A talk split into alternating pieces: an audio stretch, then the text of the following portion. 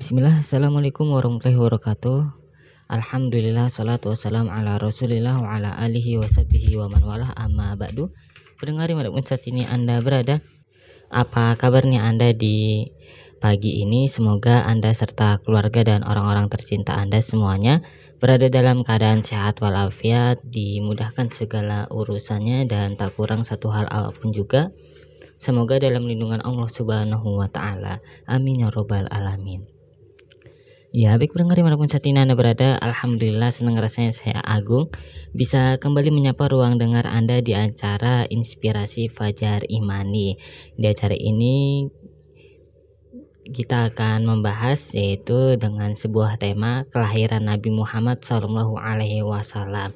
Dan sebelumnya juga kita telah jelaskan juga ya setelah kita simak bersama sebelum kelahiran Nabi Muhammad Wasallam. Sekarang kita melanjutkan sekarang kelahiran Nabi Muhammad Shallallahu Alaihi Wasallam. Insya Allah akan disampaikan oleh Ustadz Herman Saptaji STHI MM. Dan alhamdulillah juga nih pendengar di mana pun anda berada sudah hadir juga pemateri kita di tengah-tengah kita yaitu ada Ustadz Herman Saptaji STHI MM kita akan sapa terlebih dahulu. Assalamualaikum warahmatullahi wabarakatuh Ustadz. Waalaikumsalam warahmatullahi wabarakatuh Agung. Ya apa kabar Ustadz? Alhamdulillah sehat Alhamdulillah. Ya baik pendengar di mana pun saat ini anda berada itulah pemateri kita ya yang nanti akan menjelaskan terkait dengan kelahiran Nabi Muhammad Shallallahu Alaihi Wasallam. Dan silakan juga nih bagi anda pendengar di mana pun saat ini anda berada nanti ada sesi tanya jawab di sesi acara kedua di sesi kedua nanti. Silakan bagi anda nih yang ingin bertanya anda bisa kirimkan saja pertanyaan-pertanyaan anda melalui WhatsApp ataupun Telegram di 0811 11 10 993 0811 11 10 993 ya baik pendengar di mana pun saat ini anda berada langsung saja kita akan simak ya bersama mengenai kelahiran Nabi Muhammad Shallallahu Alaihi Wasallam. Bagaimana penjelasannya? Kita akan simak saja. Selamat mendengarkan. Tafadhol Ustaz. Baik terima kasih Agung. Ya baik Bismillah Alhamdulillah salatu wassalamu ala nabiyina Muhammadin wa ala alihi wa sahbihi wasallam amma ba'du Sahabat atau pendengar Fajri di mana saja Anda berada, mudah-mudahan Anda senantiasa dalam keadaan sehat walafiat, selalu dalam keadaan kebarokahan dari Allah Subhanahu wa taala.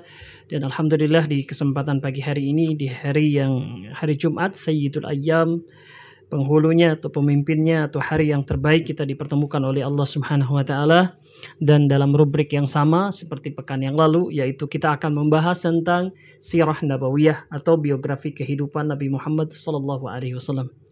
Tema yang akan kita bahas pada kesempatan kali ini adalah seputar peristiwa kelahiran Nabi Muhammad wasallam. Di pertemuan yang lalu kita sudah membahas bahwa Nabi Muhammad wasallam adalah putra dari dua orang penduduk Mekah ataupun dua orang Quraisy yang memiliki nasab yang terbaik. Mereka terkenal karena kemuliaan nasab mereka dan kemuliaan akhlak mereka, yaitu ayahanda Nabi Muhammad sallallahu alaihi wasallam Abdullah bin Abdul Muttalib bin Hashim bin Abdi Manab bin Qusay bin Kilab ya. Nama ini adalah kalau disebutkan di tengah-tengah bangsa Arab ataupun juga di tengah-tengah masyarakat Mekah, maka mereka akan terkagum dan mengetahui bahwa ini adalah keturunan orang-orang yang mulia. Kemudian juga dari ibunda beliau yang bernama Aminah bintu Wahab, ya, bintu Abdul Uzza bin Kilab bin Murrah, ya. Ini adalah juga nasab yang mulia. Jadi dua-duanya yaitu baik laki-laki atau ayahanda Nabi Muhammad SAW ataupun ibundanya adalah dua orang wanita dan laki-laki mulia di tengah-tengah bangsa Quraisy. Dan kemudian uh, mereka pun menikah ya sebagaimana pernikahan-pernikahan di dalam Islam. Walaupun ketika itu syariat Islam dalam bentuk yang formal dalam bentuk aturan yang disebutkan oleh Nabi Muhammad SAW belum ada, tetapi pernikahan mereka adalah pernikahan yang memenuhi syarat, ya, yaitu bahwa pernikahan itu akan Islami, yaitu pernikahan itu akan diridhoi oleh Allah Subhanahu Wa Taala ketika ada dua mempelainya, ketika terjadi akad nikahnya, dan ketika ada maharnya, ya, di mana waktu itu ini adalah pernikahan yang jarang seperti ini, ya di mana di zaman dahulu hal-hal seperti itu tidak diperhatikan. Bahwa banyak juga pelanggaran-pelanggaran ataupun juga yang tidak memenuhi syarat. Misalkan tidak adanya mahar atau misalkan tidak adanya akad pernikahan yang jelas gitu ya. Nah, pernikahan ayahanda Nabi Muhammad SAW dengan ibundanya itu memenuhi syarat ya sebagaimana persyaratan pernikahan yang sah menurut Islam. Nah, karena dua-duanya adalah orang-orang yang terbaik, orang-orang yang mulia, maka ya menikahlah mereka dan tak lama kemudian Aminah bintu Wahab ibunda Nabi Muhammad Sallallahu Alaihi Wasallam itu kemudian hamil ya kemudian mengandung Nabi Muhammad Sallallahu Alaihi Wasallam. Dan sebagaimana yang kita ceritakan di perkan yang lalu bahwa Aminah dengan suaminya Abdullah itu tidak lama bersama-sama. Setelah mereka menikah kemudian bersama beberapa saat setelah itu Abdullah harus mengurus perniagaan mereka ke negeri Syam ya. Yang di mana perniagaan itu harus mengajibkan dia melakukan perjalanan panjang ataupun safar ke negeri Syam ya. Melewati tempat yang jauh termasuk adalah Madinah termasuk kota Madinah. Ternyata di kota Madinah tersebut Abdullah sakit ya. Tambah hari sakitnya tambah parah yang mengantarkannya kepada kematiannya dan wafatlah atau meninggallah ayahanda Nabi Muhammad SAW Abdullah bin Abdul Muthalib ini ketika beliau berada di dalam kandungan ibunya.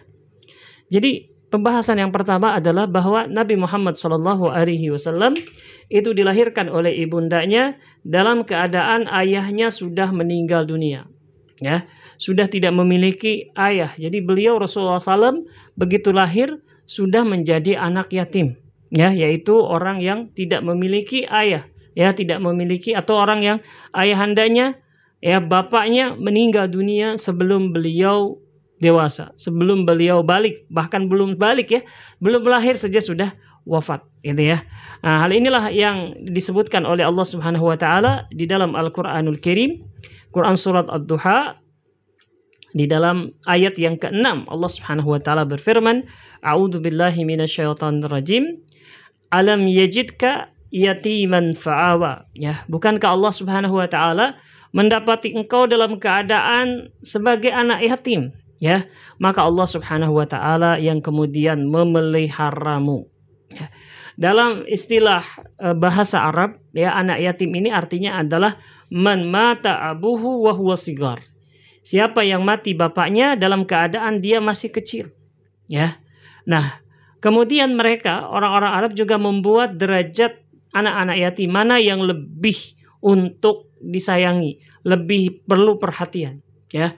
Bahwa orang yang menjadi anak yatim dalam keadaan belum pernah melihat bapaknya atau ketika dia lahir atau ketika bapaknya meninggal dia dalam keadaan sangat kecil sekali itu biasanya menduduki posisi yang tertinggi yang patut untuk disayangi yang patut dikasihani yang patut untuk diperhatikan kebutuhan-kebutuhannya.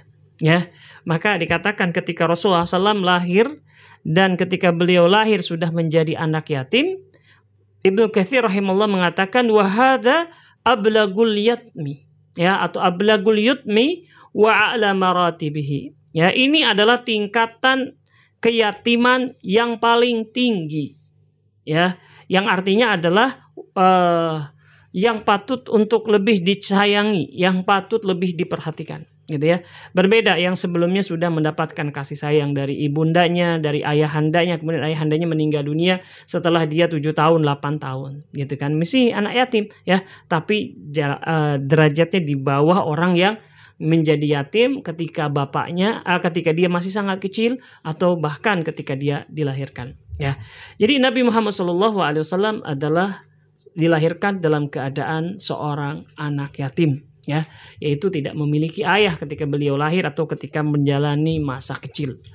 Nah, pendengar Fajri di mana saja Anda berada, para ulama menyebutkan ada beberapa hikmah di antara bahwa Nabi Muhammad SAW lahir dalam keadaan seorang anak yatim. Ya, yang pertama adalah ini adalah untuk menutup celah ya tuduhan oleh orang-orang yang membenci Islam atau yang membenci Nabi Muhammad SAW untuk menuduh bahwa Islam telah terkontaminasi, telah tercemar dari didikan ayahandanya atau orang-orang lainnya ya.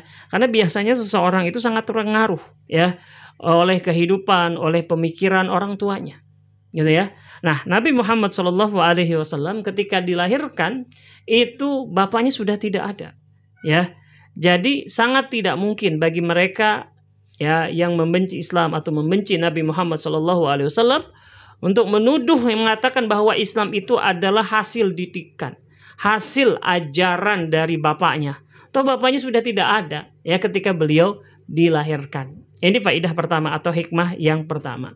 Yang kedua, ini adalah motivasi ya bagi saudara-saudara kita, bagi adik-adik kita atau siapa pun dari putra-putra kaum muslimin yang mereka terlahir sebagai ya seorang anak yatim atau mereka yang sudah uh, lahir kemudian mendapatkan kasih sayang bapaknya lantas kemudian bapaknya meninggal ketika dia masih kecil anak yatim ya kenapa karena Nabi Muhammad SAW memberikan tauladan kepada kita bahwa keadaan seseorang sebagai anak yatim tidak menghalangi orang untuk mendapatkan prestasi. Bahkan prestasi yang paling tinggi, prestasi dunia dan akhirat. Ya, karena prestasi akhirat kita jelas tahu bahwa Nabi Muhammad SAW adalah orang yang paling bertakwa, ya, orang yang paling dipuji oleh Allah Subhanahu Wa Taala. Beliau ya adalah pemimpin ahli surga.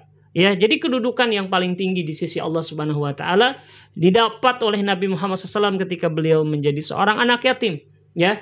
Demikian juga posisi beliau sebagai orang yang sukses di dalam kehidupan dunia. Ya, karena beliau kita tahu bahwa beliau menjadi pemimpin umat, ya, menjadi pemimpin tertinggi umat, ya, yang kemudian juga prestasi mereka yaitu Rasulullah SAW dan para sahabatnya, terutama Rasulullah SAW, itu beliau menjadi uh, orang yang bisa mengalahkan ya orang-orang kafir ya di dalam pertempuran-pertempuran ya dan prestasi-prestasi yang lainnya itu beliau dapatkan ya ketika beliau melalui fase di masa kecilnya sebagai anak yatim. Jadi jangan berkecil hati ya, jangan uh, tangisi nasib ketika kita ya atau mungkin adik-adik ya itu menjadi anak yatim ya. Bahkan anak yatim biasanya memiliki ketabahan yang lebih tinggi, kesabaran yang luar biasa, keuletan ya karena biasanya mereka adalah orang-orang yang mandiri, orang-orang yang lebih kuat mentalnya. Ya, dan contohlah Nabi Muhammad SAW. Gitu ya. Uh, beliau adalah orang yang memiliki kepribadian yang sangat kuat. Ya. Kemudian juga beliau Rasulullah wasallam juga orang yang terbiasa bekerja keras. Beliau Rasulullah wasallam juga adalah seorang ya yang mampu ya dan mempraktekkan hidup kesederhanaan ya yang kesederhanaan itu beliau uh, pertahankan sampai ketika beliau menjadi orang yang dewasa pun ya. Ketika dibukakan pintu-pintu dunia yaitu Rasulullah Shallallahu Alaihi Wasallam menjadi pemimpin seluruh umat ya di Mekah, Madinah dan daerah-daerah yang lainnya beliau tetap hidup sederhana ya. Beliau Rasulullah Shallallahu Alaihi Wasallam yang mendapatkan jatah 20% dari harta rampasan perang yang apabila beliau mau dipakai untuk hidup mewah bisa dan cukup ya. Bisa saja ya. Uh, karena Rasulullah SAW mendapatkan 20% bayangkan ya. Dalam satu pertempuran saja dalam satu perang misalkan kaum muslimin pernah uh, mengalami perang Hunain yang disebutkan perang Hunain ya. Di mana perang Hunain itu ya kaum muslimin mendapatkan harta rampasan perang yang sangat banyak. Dari satu jenis saja, misalkan dari hewan-hewan ternak, itu terkumpul 40 ribu hewan ternak. Baik itu unta, kambing, dan yang lainnya. Ya, dan jatah untuk Nabi Muhammad SAW 20%.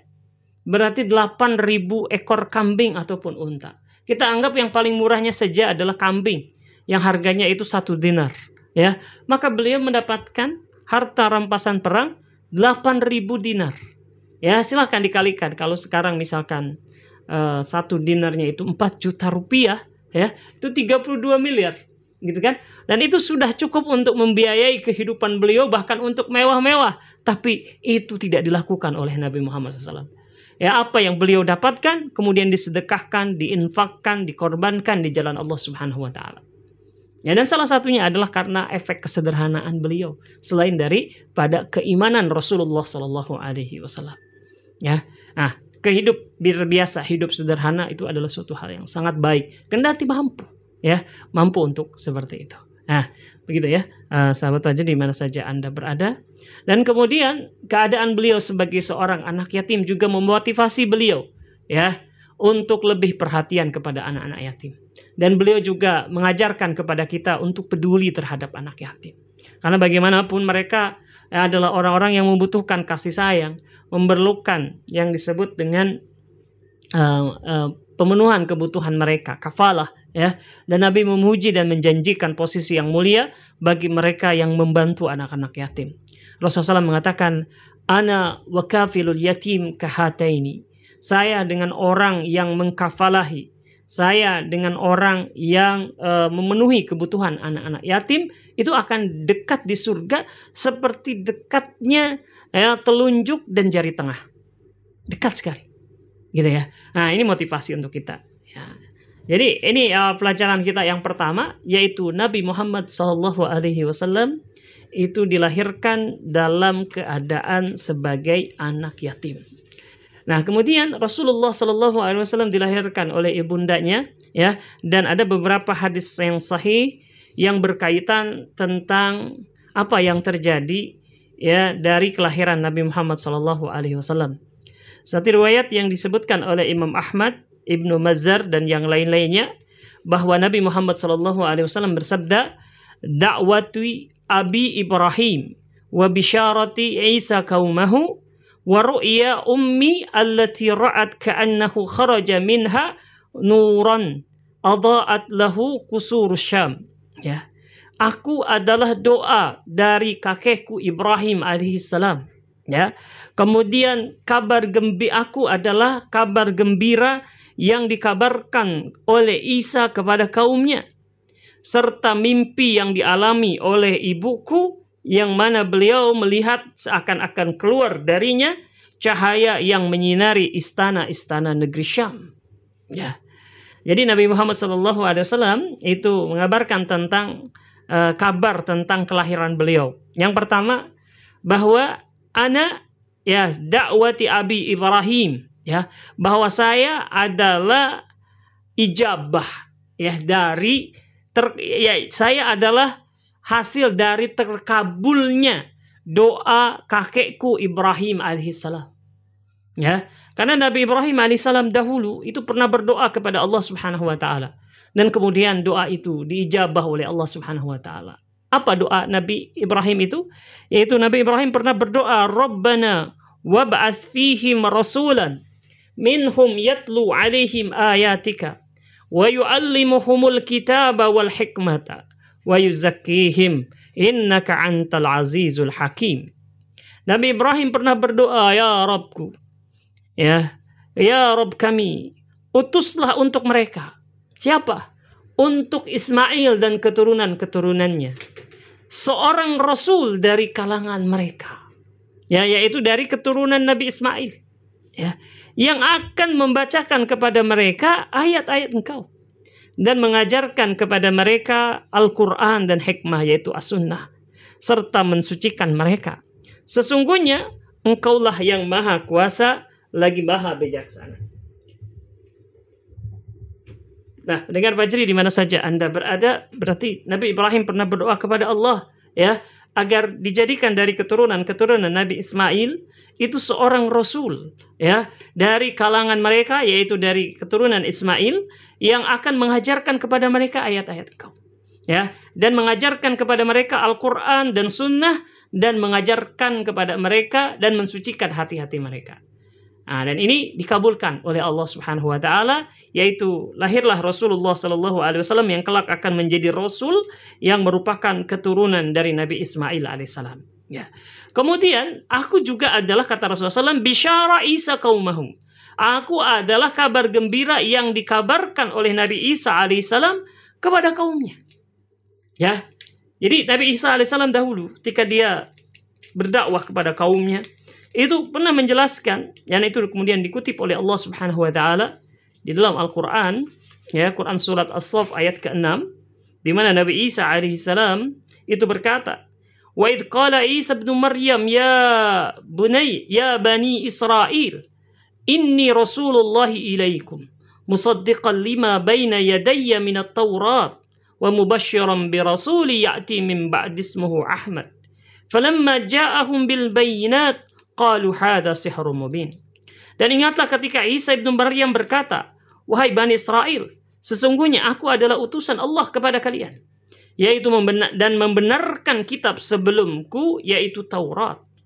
Dan aku memberi kabar gembira kepada kalian akan datangnya seorang rasul yang akan datang sesudahku. Dan namanya adalah Ahmad. Ya. Jadi Nabi Isa alaihissalam itu pernah berkata kepada Bani Israel dan juga kepada kaumnya bahwa nanti akan ada seorang rasul yang datang sesudah kedatangan atau sesudah berakhirnya masa kenabian beliau, ya beliau meninggal atau beliau diangkat oleh Allah Subhanahu wa taala, nanti akan digantikan oleh seorang rasul yang namanya adalah Ahmad. Ya, Ahmad dengan Muhammad adalah orang yang sama, ya. Namanya sebenarnya juga artinya sama, hanya hanya beda hurufnya saja. Yang satu Muhammad, yang satu artinya adalah Ahmad, ya. Ahmad, ya. Nah, kemudian ya uh, Rasulullah mengatakan juga dan aku adalah mimpi ya yang dialami oleh ibuku yang seakan-akan keluar darinya cahaya yang menyinari istana-istana negeri Syam. Ya karena memang demikianlah ya bahwa ibunda Nabi Muhammad Shallallahu Alaihi Wasallam ya, ketika beliau itu melahirkan beliau melihat seolah-olah dari tubuh beliau yaitu Aminah bintu Wahab ya itu keluar cahaya yang menyinari ya istana-istana negeri Syam ya bagaimana disebutkan Ibnu Katsir rahimahullah bahwa beliau mengatakan fakta bahwa cahaya beliau hanya menyinari negeri Syam adalah sebuah pertanda akan kuat dan kokohnya agama beliau di negeri Syam. Oleh karenanya di akhir zaman kelak Syam merupakan benteng bagi Islam dan penganutnya dan negeri Syam di negeri Syamlah Isa bin Maryam akan turun kembali ke dunia ya. Jadi inilah ya bahwa ibunda beliau yaitu Aminah bintu Wahab ya itu melihat atau bermimpi uh, ketika beliau melahirkan melihat ya istana-istana negeri Syam itu di, di, di uh, peliputi oleh cahaya gitu ya. Nah, itulah hadirin rahimakumullah apa yang disebutkan oleh uh, Nabi Muhammad SAW tentang kelahirannya. Ya. Kemudian hadis yang lainnya adalah uh, atau uh, pembahasan selanjutnya adalah kapan ya, hari lahirnya Nabi Muhammad SAW. Beliau, para ulama bersepakat bahwa Nabi Muhammad SAW itu dilahirkan pada hari Senin. Ya, pada hari Senin Ya, dan Rasulullah SAW pernah ditanya mengapa beliau selalu berpuasa sunnah setiap hari Senin. Maka beliau Rasulullah Wasallam menjawab, "Dzaka yaumun wulidtu fihi wa yaumun buistu au unzila alayya fihi." Ya. Kenapa beliau Rasulullah SAW itu biasa berpuasa di hari Senin dan hari Kamis? Ya, terutama yang ditanya adalah hari Senin. Ya, maka beliau Rasulullah Wasallam kemudian menjawab, Ya, zaka yaumun wulidtu. Hari Senin adalah hari kelahiranku. Ya, wa yaumun yub'ats. Ya, dan ha, uh, wa yaumun bu'itsu. Dan hari itu aku diutus sebagai rasul atau sebagai seorang nabi. Ya, au unzila alayya fihi atau hari diturunkannya wahyu kepadaku. Ya ini hari Senin semua. Ya hari kelahiran beliau hari Senin. Hari di mana diturunkan wahyu pertama kali adalah hari Senin. Hari diutusnya beliau Rasulullah SAW adalah hari Senin. Ya. Nah di riwayat yang lain ya, disebutkan kenapa beliau sering puasa Senin Kamis. Ya. Dzanika yaumani tu'radu fihi mal a'mal ala rabbil alamin. Wa uhibbu an yu'radu fihi amali wa ana sa'im. Kedua hari itu yaitu hari Senin dan hari Kamis adalah hari dipaparkannya amalan-amalan kepada Allah Subhanahu wa taala Rabbul Alamin. Dan aku suka jika amalanku dipaparkan atau diangkat sementara aku dalam keadaan berpuasa. Ya, berpuasa. Ya, jadi harinya hari Senin. Adapun tanggalnya ya ataupun bulan kelahirannya ini ada beberapa perbedaan pendapat di karangan para ulama bulan misalkan. Yang kita tahu ya, ini adalah pendapat yang paling kuat bahwa Nabi Muhammad Shallallahu alaihi wasallam itu dilahirkan pada bulan Rabiul Awal. Gitu ya. Bulan Rabiul Awal. Pendapat yang kedua yaitu bulan Ramadan. Ya, mayoritas para ahli sejarah ya itu mengatakan bahwa Nabi Muhammad SAW itu lahir pada bulan Rabiul Awal. Gitu ya. Sementara yang lahir yang berpendapat bahwa beliau lahir pada bulan Ramadan, salah satu alasannya adalah bahwa Rasulullah SAW diutus tepat ketika beliau berusia 40 tahun. Gitu ya, 40 tahun. Nah, 40 tahun dan ketika beliau itu diutus menjadi rasul usia 40 tahun yang ditandai dengan uh, turunnya Al-Qur'an itu terjadi pada bulan Ramadan. Ya, pada bulan Ramadan.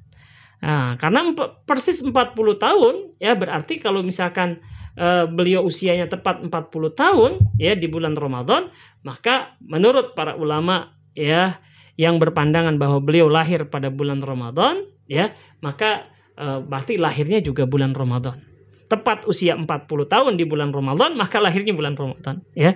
Tapi ahli sejarah yang lainnya, para ulama-ulama yang lainnya sepakat ya. Di antaranya adalah uh, para imam dari seperti Imam Nawawi, Ibnu Katsir, Az-Zahabi, kemudian juga para ahli sejarah yang lain seperti Ibnu Ishaq dan yang lain-lainnya itu sepakat bahwa mereka ya Rasulullah SAW lahir pada bulan Rabiul Awal. Gitu ya. Kemudian tanggalnya kalau misalkan tadi berpendapat bahwa tanggalnya adalah uh, apa bulannya adalah bulan Rabiul Awal. Tanggal berapa gitu ya. Ada yang mengatakan bahwa Rasulullah SAW lahir itu tanggal 12 Rabiul Awal. Ini adalah mayoritas para ulama dan ahli sejarah berpandangan bahwa Nabi memang lahir tanggal 12 Rabiul Awal. Tapi ini bukan hanya satu pendapat. Ya, ada yang mengatakan bahwa Nabi Muhammad SAW lahir tanggal 8 Rabiul Awal. Ya, ini adalah pendapat di antaranya adalah salah seorang tabiin yang bernama Muhammad bin Jubair bin Mut'im. Ya. Kemudian juga ada yang berpendapat bahwa beliau Rasulullah SAW lahir tanggal 17 Rabiul Awal. Ada lagi yang mengatakan beliau lahir pada tanggal 2 Rabiul Awal. Ada juga yang mengatakan tanggal 10 Rabiul Awal. Ya. Jadi minimal ada uh, lima perbedaan tanggal ya yang disebutkan oleh para ulama. Ada tanggal 2, ada tanggal 8, ada tanggal 10, ada tanggal 12 dan ada tanggal 17. Gitu ya. Jadi tidak bisa dipastikan bahwa Nabi Muhammad SAW lahir tanggal 12 Rabiul Awal. Walaupun gitu kan para ahli sejarah yang lainnya bahwa Nabi Muhammad SAW ini ya mayoritasnya berpendapat bahwa tanggal 12 Rabiul Awal ya. Tapi ini bukan hanya satu pendapat gitu ya. Nah kemudian nah, setelah dilahirkan ya beliau Rasulullah Shallallahu Alaihi Wasallam itu kemudian diberi nama ya. Diberi nama ya dengan nama Muhammad Shallallahu Alaihi Wasallam Muhammad ya.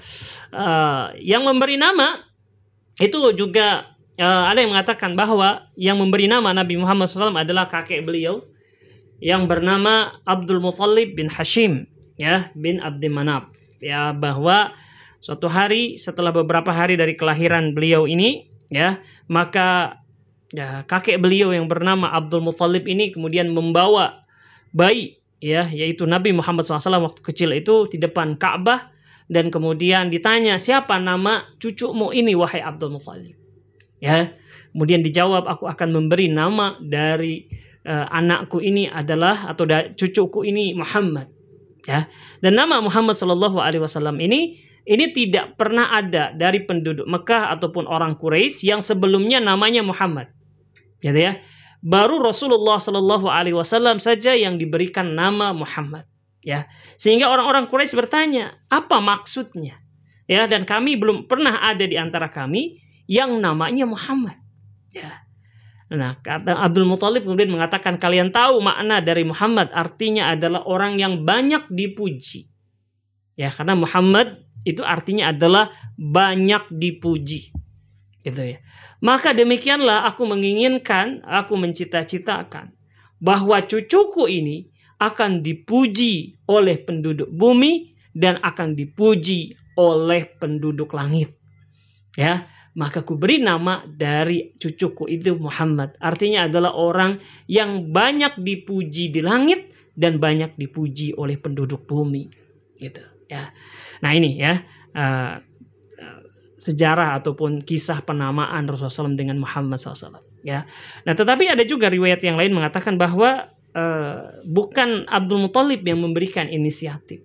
Tetapi Abdul Muthalib ini diberikan ide, diberikan ilham atau diberikan petunjuk ya bahwa beliau harus menemu, uh, menamai cucunya itu Muhammad lewat mimpinya.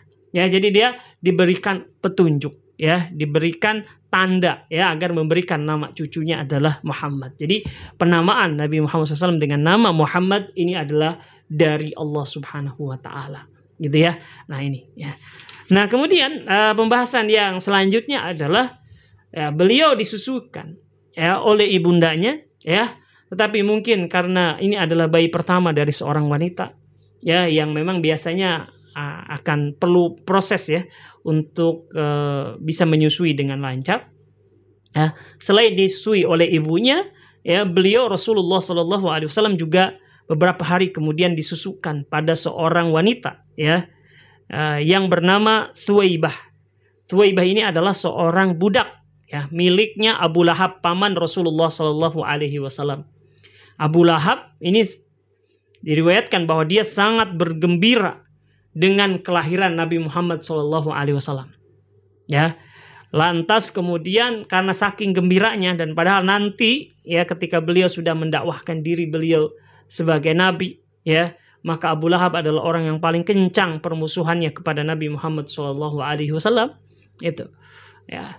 Maka Abu Lahab ini kemudian karena saking gembiranya dengan kelahiran Nabi, dia perintahkan budaknya untuk membantu menyusui ya bayi Nabi Muhammad Wasallam.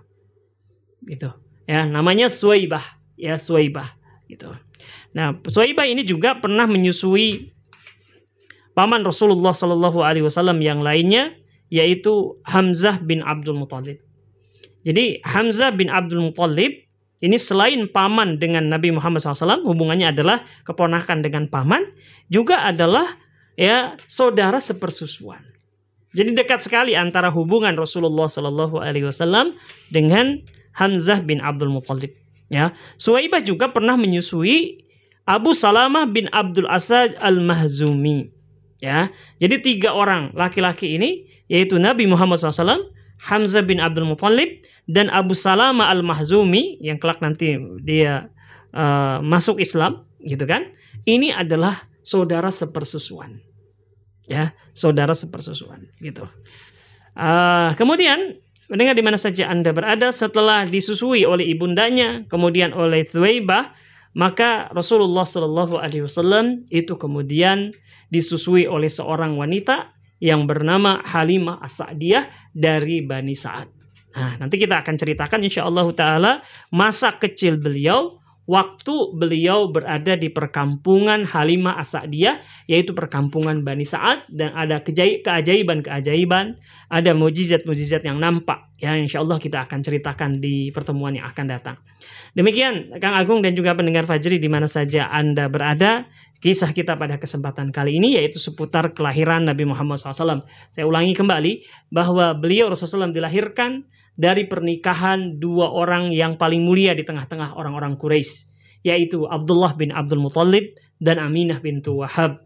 Di mana mereka ini adalah orang-orang yang mulia, yang baik akhlaknya, tidak pernah melakukan perbuatan-perbuatan tercela dan keduanya kemudian menikah menurut syarat-syarat yang sesuai dengan uh, syariat Islam ketika itu sudah diterapkan di zaman Islam yaitu adanya akad nikah, adanya kedua mempelai, adanya mahar dan adanya akad gitu ya. Nah, kemudian uh, tak lama setelah menikah Nabi Muhammad SAW langsung ya dicoba oleh Allah Subhanahu wa taala diberikan ujian ayahandanya itu meninggal ketika beliau belum dilahirkan. Jadi ketika beliau dilahirkan oleh ibundanya ayahnya sudah tidak ada. Ya, bahwa Abdullah meninggal dunia ketika beliau berada di perutnya, di perut ibunya. Ya. Jadilah beliau Rasulullah SAW lahir dalam keadaan anak yatim. Ya, dan Allah hikmah-hikmah yang kita sebutkan tadi di antaranya adalah ini adalah untuk memupus serangan musuh yang mengatakan orang-orang yang membenci Rasulullah SAW, membenci Islam, bahwa Islam itu adalah produk pendidikan atau tarbiyah dari bapaknya. Ya, tidak ada. Bapaknya sudah meninggal ketika beliau ya itu uh, dalam keadaan uh, ketika beliau dilahirkan gitu kan yang kedua, ini adalah inspirasi bagi putra-putra umat yang dalam keadaan yang uh, menyandang status sebagai anak yatim. Ya, yang bapaknya meninggal dunia ketika dia masih kecil.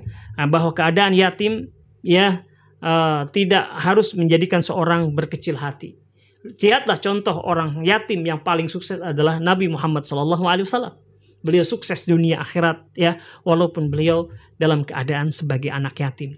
Dan keadaan yatim ini juga memotivasi Nabi untuk memperhatikan anak-anak yatim, ya, memper, uh, memenuhi kebutuhan anak-anak yatim. Dan beliau juga memotivasi umatnya, memotivasi kita untuk menyayangi anak-anak yatim, gitu ya. Uh, ini faidah-faidah dari keadaan beliau sebagai uh, anak yatim, gitu ya. Kemudian yang ketiga faidah yang bisa kita ambil dari kisah yang kita sebutkan tadi adalah tentang masalah uh, kapan Rasulullah SAW dilahirkan yang sepak yang jelas disepakati hari Senin ya hari Senin ya kemudian bulannya ada yang mengatakan bulan Rabiul Awal dan ini adalah mayoritas yang kita kenal ya ini juga jumhur para ulama atau mayoritas para ulama itu berpendapat bulan Rabiul Awal tapi ada juga yang mengatakan bulan Ramadan ya tanggalnya ya tanggalnya juga terjadi perbedaan pendapat di kalangan para ulama ada yang mengatakan tanggal 12 Rabiul Awal ada yang mengatakan tanggal 2, tanggal 8, tanggal 10, bahkan tanggal 17 juga ada. Gitu ya. Nah kemudian tadi tentang masalah penamaan Rasulullah ya bahwa beliau diberikan nama Muhammad dan nama ini adalah nama yang belum pernah dipakai oleh orang-orang Quraisy sebelumnya penduduk Mekah sebelumnya tapi Abdul Muthalib memberikan nama itu adalah Muhammad ya yang artinya orang yang banyak dipuji di langit dan di bumi inspirasinya ataupun uh, petunjuknya adalah dari Allah Subhanahu wa taala. Gitu kan? Nah, ini. Ya, kemudian setelah itu beliau mengalami masa penyusuan ya oleh ibundanya, oleh seorang wanita yang bernama Suwaibah adalah seorang budak wanita milik uh, Abu Lahab ya dan kemudian disusukan di perkampungan Bani Sa'ad oleh wanita yang bernama Halimah Sa'diyah. Nah, inilah uh, pembahasan kita pada kesempatan kali ini. Mohon maaf apabila ada kekurangan. Wallahu a'lam bishawab. Ya, baik pendengar di mana pun saat ini Anda berada, Alhamdulillah ya telah kita simak bersama dan kami ucapkan syukuran jazakumullah khairan kasiran kepada Ustadz yang telah menyampaikan ilmunya Ustadz. Dan juga silakan bagi Anda pendengar di mana pun Anda berada bagi Anda yang memiliki pertanyaan-pertanyaan, silakan Anda bisa kirimkan saja pertanyaan-pertanyaannya melalui WhatsApp ataupun Telegram di 0811 11 10 993. 0811 11 10 993. Insya Allah pertanyaan-pertanyaan yang Anda kirimkan akan kita jawab di sesi kedua nanti. Ya, baik pendengar di mana pun saat ini Anda berada, kita akan jeda terlebih dahulu. Jangan pindah frekuensi Anda, tetap stay tune terus di Fajri FM karena setelah ini kita akan kembali lagi. Ya baik pendengar di mana pun saat ini Anda berada masih di acara Inspirasi Fajar Imani pada rubrik Sirah Nabawiyah yaitu dengan tema kelahiran Nabi Muhammad SAW yang tadi telah kita simak bersama ya pembahasannya terkait dengan kelahiran Nabi Muhammad SAW dan sekarang kita masuk ke sesi kedua yaitu tanya jawab. Dan silakan nih bagi Anda pendengar di mana pun Anda berada bagi Anda yang memiliki pertanyaan-pertanyaan nih terkait dengan tema yaitu kelahiran Nabi Muhammad SAW, Anda bisa kirimkan saja pertanyaan-pertanyaan Anda melalui WhatsApp di 0811 11 10 993 0811 11 10 993 Insya Allah pertanyaan yang Anda kirimkan akan kita jawab ya. Ya baik pendengar di mana pun saat ini Anda berada Langsung saja kita akan bacakan nih pertanyaan-pertanyaan yang telah Anda kirimkan kita bacakan dari WhatsApp di sini Ustaz sudah ada yang masuk yeah. yang ingin bertanya. Ada dari Zaid di Bojonggede. Assalamualaikum warahmatullahi wabarakatuh. Ustaz. Assalamualaikum warahmatullahi wabarakatuh. Ya. Izin bertanya, Ustadz anak yatim itu sampai SMP umur berapa ya yang disebut anak yatim itu? Sampai bukan SMP. Iya sampai sampai sampai sampai yeah. umur berapa? Yeah.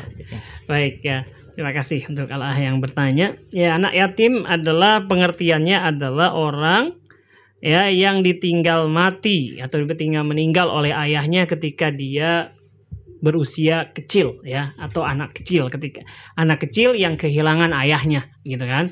Uh, ini disebut anak yatim gitu ya. Uh, kemudian batasnya sampai usia berapa? Kemudian masih menyandang sebagai anak yatim Ya batasnya adalah ketika dia sudah mulai balik atau sudah balik ya.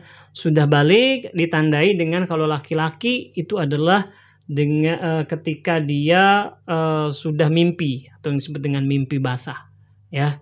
Berarti mungkin sekitar usia 15, 16, 17 tahun. 15, 16, 17 tahun ya itu batas terakhirnya. Setelah lewat dari situ ya usia 18, 19 atau atau tadi ya kalau ada yang mengatakan 15 berarti 16, 17 ya itu memang antara itulah ya, antara itu. Dan terlihat dia sudah mulai dewasa ya, itu sudah tidak menyandang menya, men, um, menyandang status sebagai anak yatim gitu ya. Jadi itu laki-laki. Ya, kalau anak perempuan Ya sebenarnya tadi kalau misalkan kita katakan e, balik ya kalau ditandai dengan sudah mengalami haid ya maka dia sudah bukan anak yatim. Tapi biasanya ya itu statusnya dipanjangkan ininya apa namanya waktunya ketika dia sudah bisa e, ada yang menafkahi ya baik itu karena dia sudah menikah misalkan atau dia sudah bekerja ya barulah dia uh, tidak lagi menyandang anak yatim kalau itu perempuan gitu. Tapi standarnya adalah ketika dia sudah balik ya, maka dia sudah bukan anak yatim lagi. Gitu. Demikian Allah alam Ya baik ya. Mas Allah. Dan selanjutnya Ustadz ada ya. satu ya. pertanyaan lagi di sini ada dari Ahmad di Cakung Jakarta Timur. Hmm. Assalamualaikum warahmatullahi wabarakatuh Ustadz. Izin bertanya, apakah boleh kita mengingat kelahiran Nabi Muhammad SAW dengan cara merayakannya Ustadz? Iya. Ya, tadi kalau kita baca yang riwayat yang kita jelaskan tadi bahwa Nabi Muhammad SAW mengingat kelahiran beliau, ya, bersyukur dengan kelahiran beliau itu caranya adalah dengan berpuasa, ya, di setiap hari Senin, ya. Um, ketika Rasulullah SAW ditanya kenapa beliau itu biasa puasa hari Senin, ya, beliau mengatakan zaka yaumun wulidtu fihi wa yaumun bi'istu au unzila alayya fihi. Ya, karena hari Senin adalah hari kelahiranku, ya, serta hari pengutusanku sebagai nabi atau hari dilurunkannya wahyu kepadaku. Nah, jadi beliau itu berpuasa untuk ya bertanda syukur ya memperingati ya kelahiran beliau Rasulullah SAW adalah berpuasa di hari Senin ya. Dan Kamis kalau Kamis kan sebabnya ada tadi uh, adalah amalan dinaikkan. Jadi kalau kita mengikuti ya ingin memperingati kelahiran Nabi bersyukur kepada Nabi Muhammad SAW ini adalah berpuasa dengan hari Senin dan Kamis. Adapun mengadakan perayaan-perayaan ini, ini memang menjadi perbedaan di tengah-tengah para ulama. Ada yang mengatakan diperbolehkan, kalau tidak uh, hanya uh, kalau untuk mengingat kisah kehidupan beliau, ada yang mengatakan tidak diperbolehkan karena uh, para sahabat, para tabiin, bahkan para uh, imam mazhab yang empat juga tidak ada riwayatnya bahwa mereka memperingati kelahiran Nabi Muhammad SAW. Yaitu tinggal di kita uh, apa namanya cari pendapat mana yang paling kuat ya yang tentang masalah itu.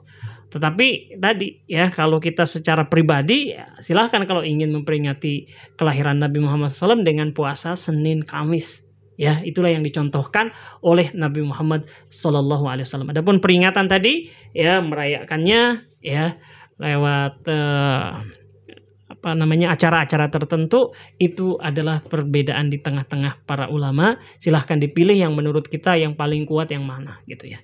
Demikian. Iya, baik Mas Allah. Dan mungkin satu pertanyaan lagi nih Ustaz. Iya.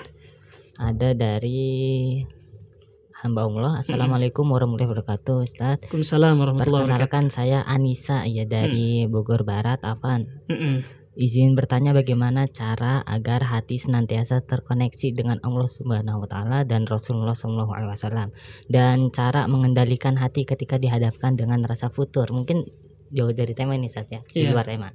Tafadhol Ustaz. Iya. Iya, terkoneksi ya. Maksudnya mungkin apa bagaimana kita selalu ingat kepada Allah Subhanahu wa taala. Bagaimana kita istiqomah untuk meniti jalan Rasulullah Shallallahu alaihi wasallam, meneladani beliau gitu kan. Ya, kalau tips atau cara-caranya mungkin banyak gitu kan. Tapi yang paling penting menurut saya adalah kita memperbanyak doa kepada Allah Subhanahu wa taala agar Allah Subhanahu wa taala menetapkan kita di atas hidayahnya. Ya agar Allah Subhanahu wa taala menjaga kita di atas ketaatan kepadanya dan diberikan kekuatan untuk bisa menjauhi apa-apa yang dilarang oleh Allah Subhanahu wa taala. Ini penting sekali ya karena memang hati manusia itu ada di tangan Allah Subhanahu wa taala. Ya, jadi Allah yang bisa membuat kita istiqomah atau tidak. Jadi mintalah yang pertama kali adalah minta tolong sama Allah Subhanahu wa taala untuk diistiqomahkan di atas jalan kebenaran, di atas sunnah.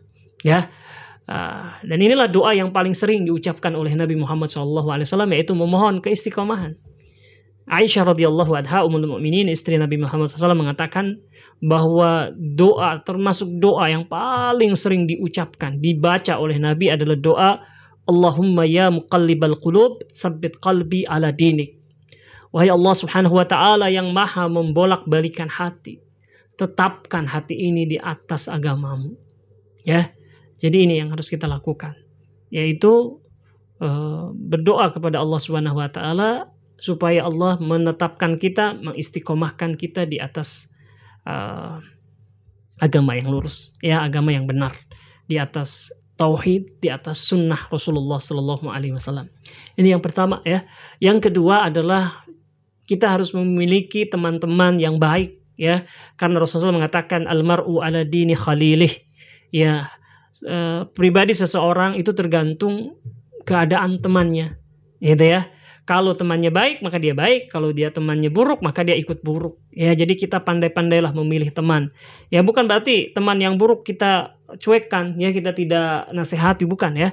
Tapi kalau teman-teman itu adalah kita akan sering banyak bergaul dengan mereka, sering banyak berinteraksi dengan mereka, pastikan bahwa kita memilih teman yang soleh. Oh kita lagi futur, kita lagi lemah, maka mereka yang akan menyemangati kita. Dan sebaliknya kalau teman kita lemah, kita akan menyemangati mereka. Jadi pentingnya men, mempunyai teman yang solid seperti itu. Ya, jadi pilih lingkungan, pilih teman yang mendukung keistiqomahan kita di agama kita. Demikian, wallahu alam. Ya, baik Mas Allah, syukran jazakumullah khairan Ustaz atas jawabannya dan ilmunya. Ya. Dan tak terasa nih sudah di penghujung acara dan kami ucapkan yeah. syukuran jazakumullah khairan keseran kepada Anda semuanya nih yang telah ikut berpartisipasi di acara ini dan kami juga mohon maaf bagi Anda yang mengirimkan pertanyaan tapi belum bisa dijawab pada hari ini. Insya Allah di pertemuan yang akan datang akan kita jawab. Ya baik pendengar di mana pun saat ini Anda berada, kita tutup ya acara ini dengan doa kafatul majlis. Subhanakallahumma wa bihamdika asyhadu alla ilaha illa anta astaghfiruka wa atubu ilaik. Wassalamualaikum warahmatullahi wabarakatuh.